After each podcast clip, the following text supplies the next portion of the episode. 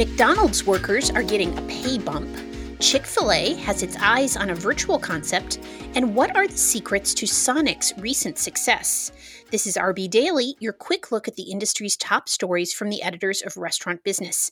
I'm Heather Lalley, senior editor at RB. And I'm Pat Cobe, senior editor at Restaurant Business too. McDonald's is increasing workers' pay. The company said that it would increase the hourly wage for workers by 10% in the coming weeks, and that it would increase the starting wage to between $11 and $17 an hour, or an average of about $13. Shift managers will make between $15 and $20. The company says it is on track to pay an average rate of $15 an hour by 2024. The increase affects only company operated restaurants. McDonald's operates just about 600 of the chain's less than 14,000 locations.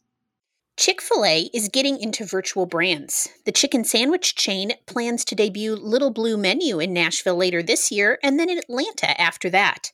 The delivery only concept will feature wings and other items, potentially burgers, in addition to Chick fil A's traditional menu. The company has registered trademarks for a wing brand, Outfox Wings, and a burger concept, Because Burger. It has also registered the trademark for an online grocer called Corner Story. Why was Sonic one of the fastest growing chains in the US last year? The pandemic sure helped. The burger chain system sales grew more than 21% last year, in part because the company's drive ins proved to be a way for families to hold celebrations and other night out gatherings during a pandemic in which dine in restaurants were shuttered. For the company, now the 11th largest chain in the US, according to Technomic, that provided a lesson in the benefits of using a drive in restaurant.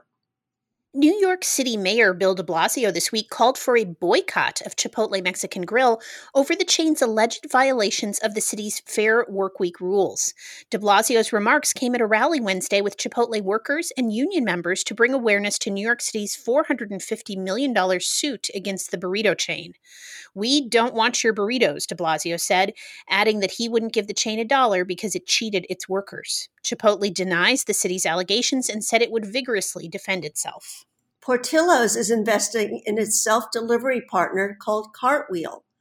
The hot dog chain began using Cartwheel last summer to provide the technology behind its in house delivery service.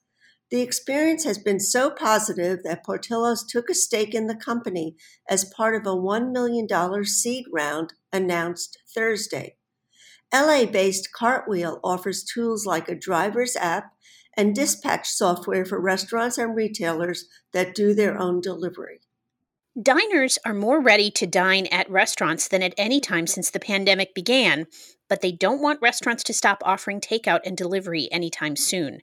That's according to a new survey from OpenTable and the James Beard Foundation that collected the opinions of more than 21,000 diners and 300 restaurant industry workers about the future of dining. The survey found that diners are becoming much more comfortable with the notion of eating at restaurants, both indoors and outdoors, than they were a year ago. And that'll do it for today's edition of RB Daily. Find us wherever you get your podcasts. I'm Pat Cobe. And I'm Heather Lalley. Have a great day.